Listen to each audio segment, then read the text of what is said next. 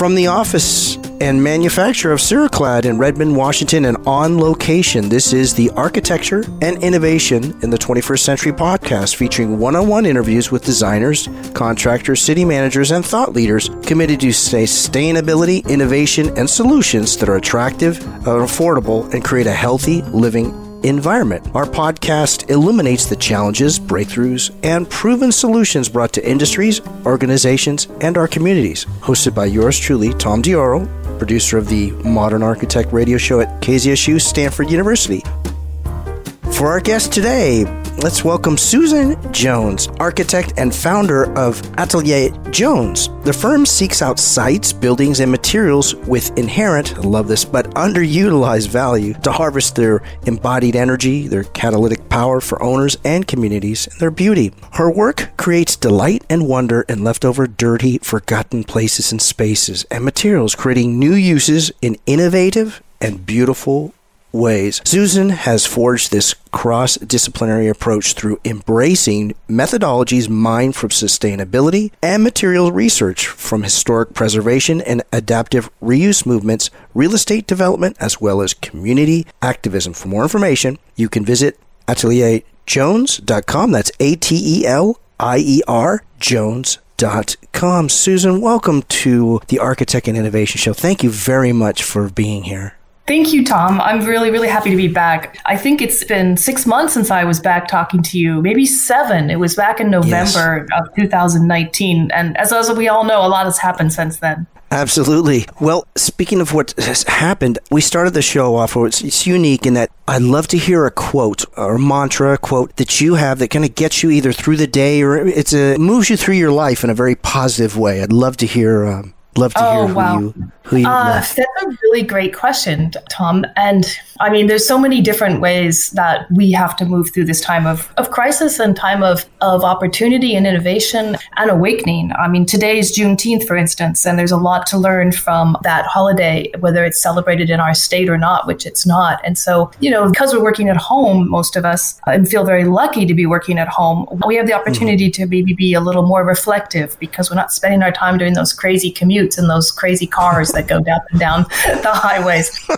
So, yes. you know, there is a lot to learn these days, and there's a lot of cultural and, and innovative change going on outside in our sh- streets, right? Today, here in Seattle, for instance. And one of the things that keeps coming back to me as something that has really illuminated our practice and how we move forward is, and I'm going to not this is the essence of what Keller Easterling would say. These are not her words. And she's a very precise writer and theorist, architect out of Yale, teaches at Yale, has written some beautiful books on social urban issues, and somebody I really admire. But so I'm going to really butcher her words because she's just, she's a, a master of, of the written word. But when you have an intractable problem, sometimes we can get so focused on trying to solve the problem when in fact one of the ways to go about it is to actually make the problem bigger and try to solve multiple problems with each other by creating answers for the original problem. And I feel like that is a nice uh, way to talk about our practice sometimes because sometimes we get so focused as a profession on, you know, just solving the problem of the building today or the problem of the client today. And really, when we step back and think about our role in the larger culture of innovation, then it mm-hmm. gets even more exciting and more meaningful. And I think the meaning is what really sustains me through the day and how we, you know, just pick up the energy and go out and try to be leaders in this world world uh, that is so, uh, in so many ways, broken and divided at this point in time in our culture.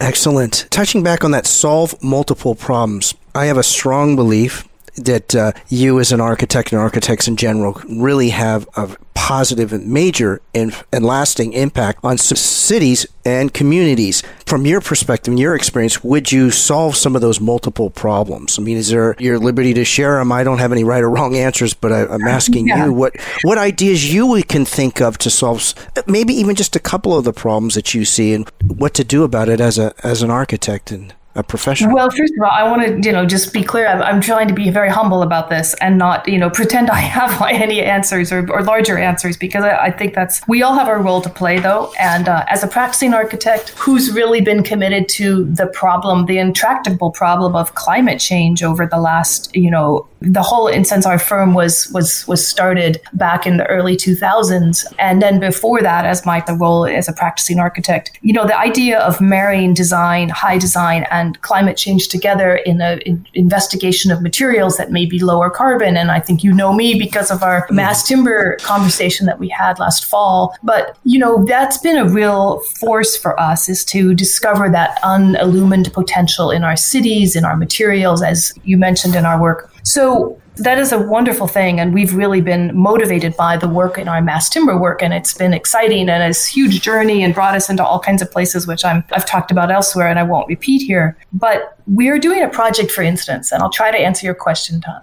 We're doing a project right now on for housing and it's it's workforce housing, middle income, there's some affordable units, but you know, it's middle income housing. This housing project has been started by a client of ours, Capitol Hill Housing, Community Roots Housing now.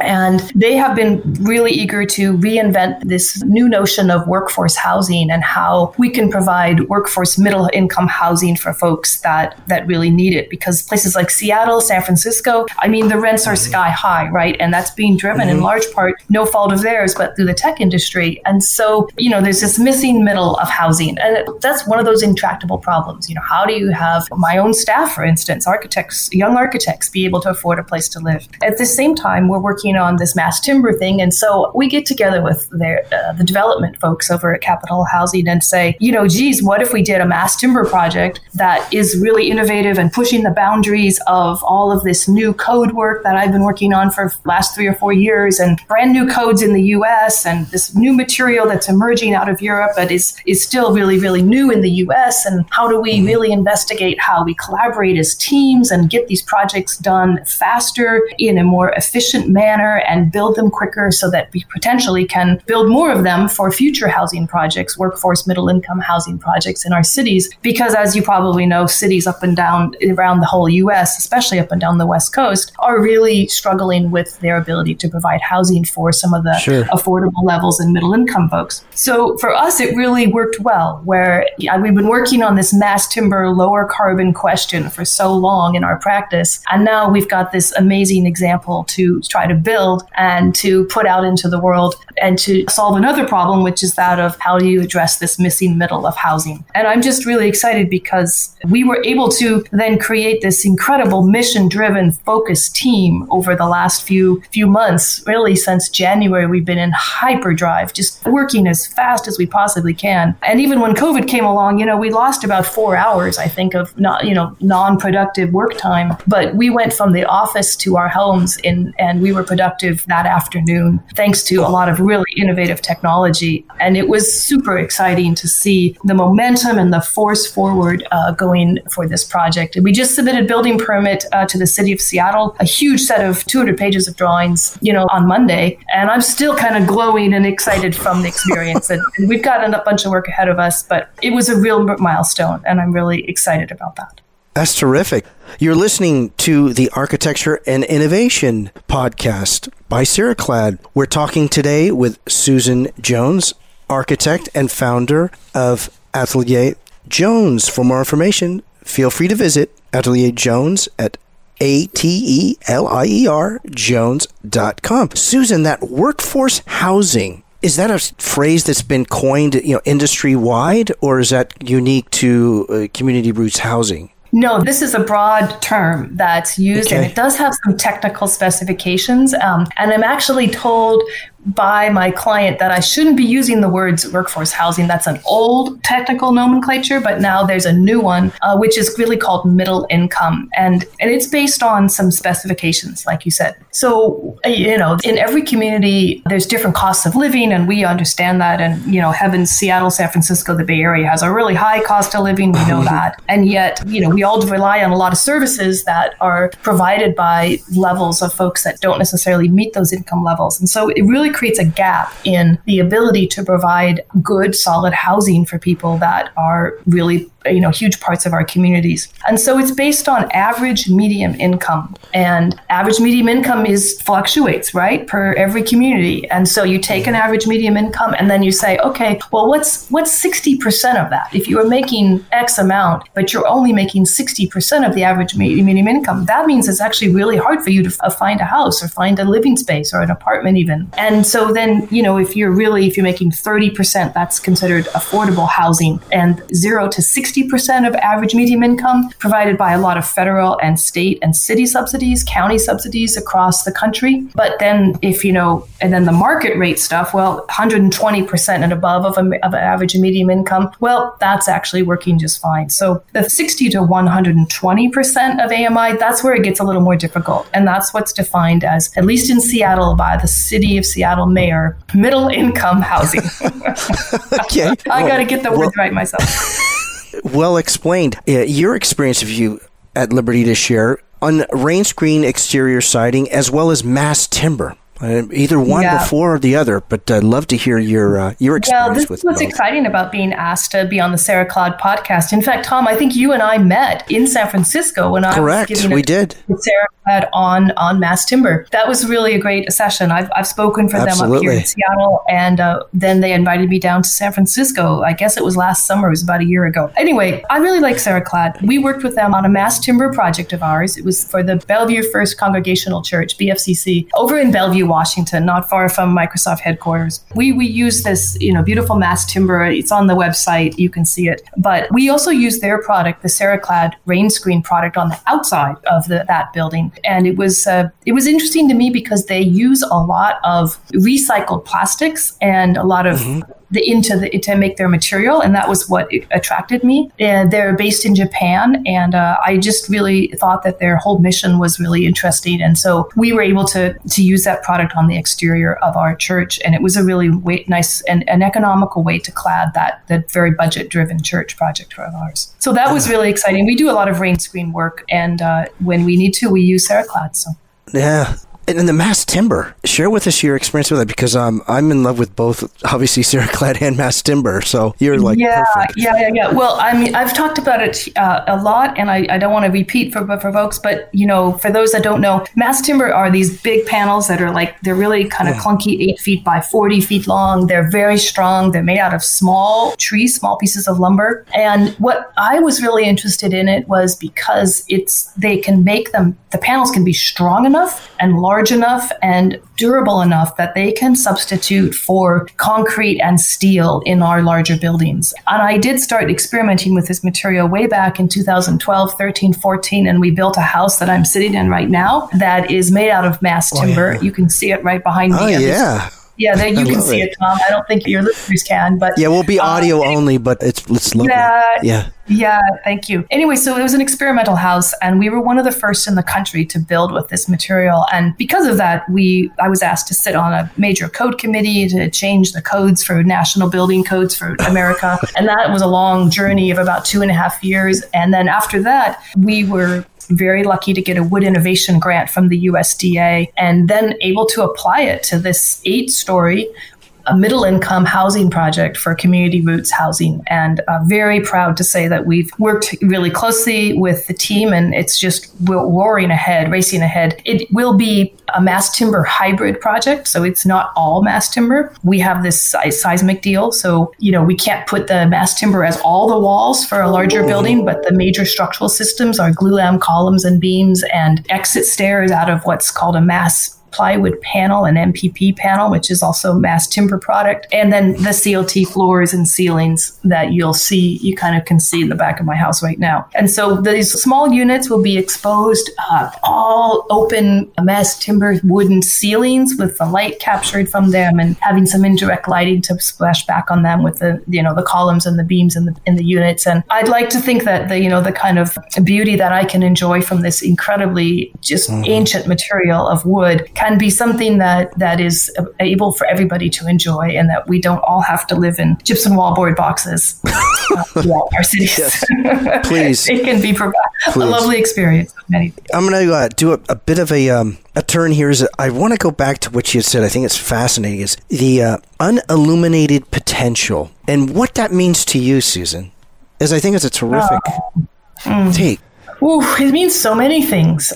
Yeah, I gave a talk into, oh, when was it? Like uh, 2002 or something, 2004 maybe. It was about energy, waste to energy. And it was about populations and people, individuals, sometimes populations, materials, pockets of our city that are really not appreciated or not used to their fullest extent. And I think we're facing it in so many ways. You know, the African American community is crying out to be recognized fairly, but also for their potential, which has been overlooked for hundreds of years in this in our culture in America. Is just one example that's on the top of my head today. But underutilized anything is just a is a waste, and it's really sad. And and I see it in our cities, you know, and I think it's less so now. I think the density issues in our cities have gotten have put additional pressure on underutilized lots, for instance, that are or buildings that are just have been built earlier and that are wasted or decaying away or need renovation. I think the whole adaptive reuse movement is part of this. I think historic preservation, you know, while we all love our old buildings today, that wasn't always the case when I was a kid. And historic preservation was kind of a political mm. issue because it often meant going into neighborhoods that were under appreciated again, and then saving these relics of beauty mm-hmm. and, and incredible workmanship and materiality and, and et cetera. And I like to think that I have that lens of over of being able to look at a person that may not fit in exactly, but in some ways, but also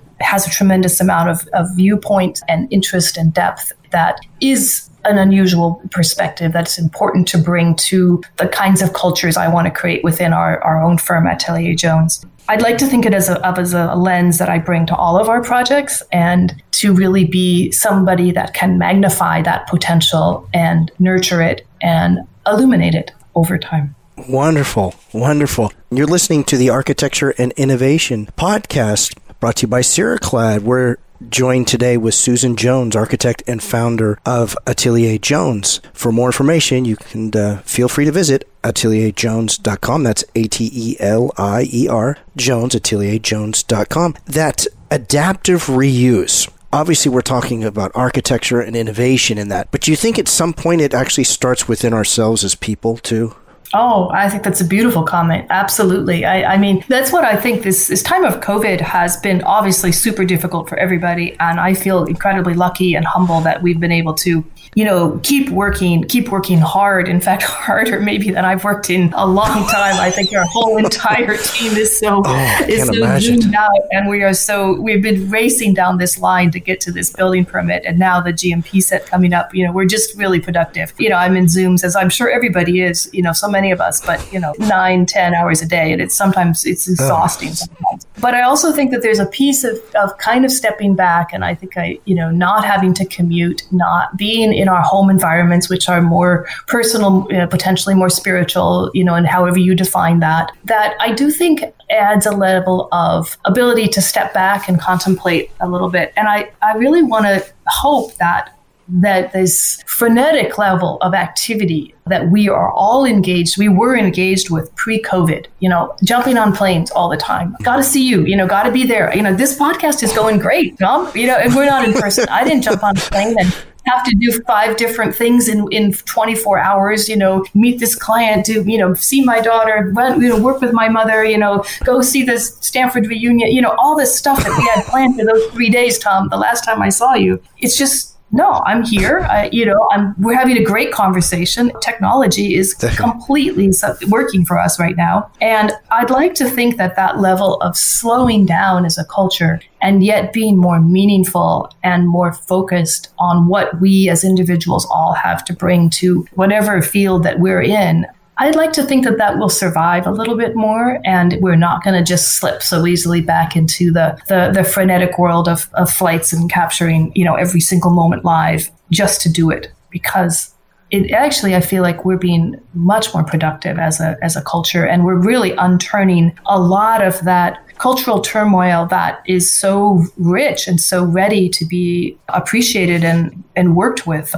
There's a lot of introspection that I think we're undergoing and a lot of action and calls for action, as you know. But I think this is a really exciting time to begin to think about how do we reuse our human potential, both within ourselves and within other overlooked aspects of our culture outside. Wow, thank you. Thank you very much. Well said. I'm going to uh, bring a, uh, acknowledgement to Community Roots Housing. And uh, for our, our, audience, you can find them at communityrootshousing.org. Community Roots Housing envisions Seattle as a place where everyone, from teachers and artists to seniors on fixed incomes to young families, can set down roots and thrive. Their mission is to build vibrant and engaged communities. Susan, can you share your uh, your experience with Community Roots Housing as well? Yeah, Tom, I, I just feel really lucky. I feel like I've got a great, I have a great client right now, and they didn't, you know, blink an eye when we went into the next phase of COVID and everybody had to shut down and, you know, the capital markets were going crazy. You know, they didn't blink this is their mission is to create affordable and now middle income housing and they stuck to it even in what looked like some fairly dark weeks in there in, in mid-march mm. that we all faced. Uh, and i can't say enough of that. You know that level of loyalty and and honoring your commitment is just is a huge aspect of a client. And it takes a, a, a community organization that's been around for 50 years to understand the long-term value in this. And and we all believe that this project is contributing greatly to the issues of housing housing crisis in our cities and that aren't going to get any better. In fact, have gotten a lot worse after COVID. So, you know, we're designing a 66,000 square foot, eight story, 126 units of um, middle income housing on Capitol Hill. And then we just start moving through the, the entitlement process really very quickly. Uh, the city of Seattle's mayor has taken an interest in this project and has helped us move forward really well with our excellent entitlement groups, you know, Seattle Department of Construction and Inspections, SCDI as we know them. And and they've been it's been a fantastic team, but I think the collaboration between all of the team members, both before COVID and during and you know almost post we're at right now, has just been incredible. And I, I like to contribute that to the, the fact that we're all working on this mission that's larger than any aspect of our team. And that's from the structural engineers to Swinerton Construction, just amazing folks. The fire protection engineers that I worked with on our code, our ICC code committee are, you know, excellent development representative leader, AP heard from Skipstone just amazing people that you know we have probably a 20 to 30 person team when you have all of those folks involved in one meeting all of the, the sub folks. And you know my own personal architectural team i just am so grateful to all of them. But because of the technology you know we have been able to stay focused virtually through incredible tools, you know, like Zoom and Bluebeam has just gotten off the charts in my my moment, and, and as well, of course, this Revit, which we've used for a while. But to see all of those technological tools help us innovate and help us stay connected and focused has just been an incredible step forward for our firm and given us a lot of confidence to say, you know, we can handle anything. We can we can be in the middle of a of a COVID crisis, of an international pandemic, and still meet those deadlines, and still meet those budgets, and still meet our design targets for our clients. So we're really thrilled with that project. Susan, I'm going to circle back to what you'd said uh, earlier. Your show is uh, we all have a role to play. You've brief, you've described it uh, a moment ago, but can you share even even deep dive into that, we all have a role to play for you. Oh, wow. For me. Yeah, well, I mean, I feel really lucky because I wanted to be an architect. I knew since I was a kid, and so in a way, I thought, oh, I got this all figured out. I've, I've got a role. You know, I, I know what I'm doing. But I, I, think I mentioned this last time we spoke. I did go to Stanford, where you're sitting right now, and you know they didn't have an architecture program, and so like, oh great, well, okay, I have a role, but now it's got bumped over here. Okay, well, okay, so that's fine. So and then I was involved with a large corporate firm, and I had a big name and a big title, and oh, I, I had a role, but you know, then they they I needed to step down for reasons that are too complicated. Oh, had a role bumped over here. So and now you know we're I'm working in my own firm and I've been doing this for 15 years and you know trying to get projects off the ground, trying to get projects off the ground, and becoming more and more focused on the kinds of projects that I'm really good at, which is innovation and having this larger mission involved and having more complexity in our projects, not being that that firm that or that architect that just does the cookie cutter projects and we roll them out. Although it would be really fun to be able to roll this one out. This low middle income housing, I'd actually like to do a bunch of them up and down the West Coast now that we've figured it out. But it's having that larger mission and knowing your place in it and being able to you know, mentor a team through the process with my 30 years of experience has been has been really exciting. I'd also like to say that the the spatial qualities of light and space, that's redundant, have been incredibly important to me in terms of the way we build spaces, especially community, cultural, religious spaces, etc., but also the space of one's home and whether that's a small apartment that we talked about for Capitol Hill housing, community roots housing, or, you know, my home that I'm sitting in right now. Those kind of spiritual qualities, for lack of a better word, are really important to me. And having the command of materials and light and view and sight under my belt, so to speak, has been a mm-hmm. really huge privilege for me. And I, I can't wait to design more and more of those going forward. Oh, Susan, Susan, it's it's a uh, it's always an honor and pleasure having you and speaking with you. Thank you very very much. Thank you so much, Tom. I really appreciate the opportunity and my very best to you on this day.